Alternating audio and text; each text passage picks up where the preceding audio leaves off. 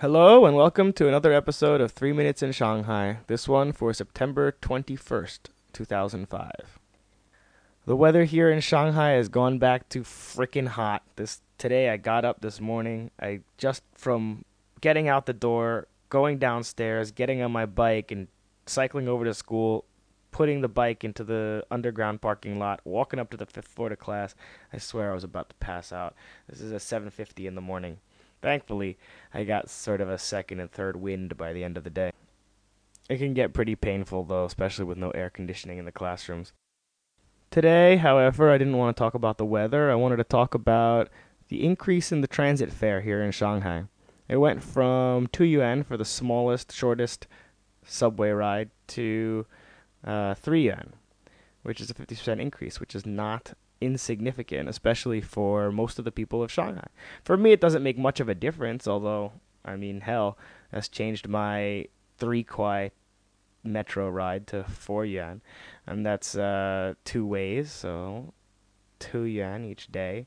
It really starts getting painful when you have to transfer trains. So my ride into People's Square, for example, used to be 5 yuan, now it's 7. And 7 yuan, that's 85 cents. You know, we're getting up towards a dollar each way. And that's now more than half of what it's going to cost if you're taking the train in New York. And that's only one half of the potential length of the train system. Once you go from one end of the city to the other, you're getting pretty close to what it costs to take the subway in New York. I'm not sure who exactly they're expecting to take these subway rides, but it seems kind of nuts. And frankly, kind of painful for the less wealthy citizens of Shanghai. Whenever I try to get a feel for prices here, I use my own version of PPP. It's called the cheap lunch PPP. I always compare it to the what I consider to be the most basic form the most basic expense someone has in a given day.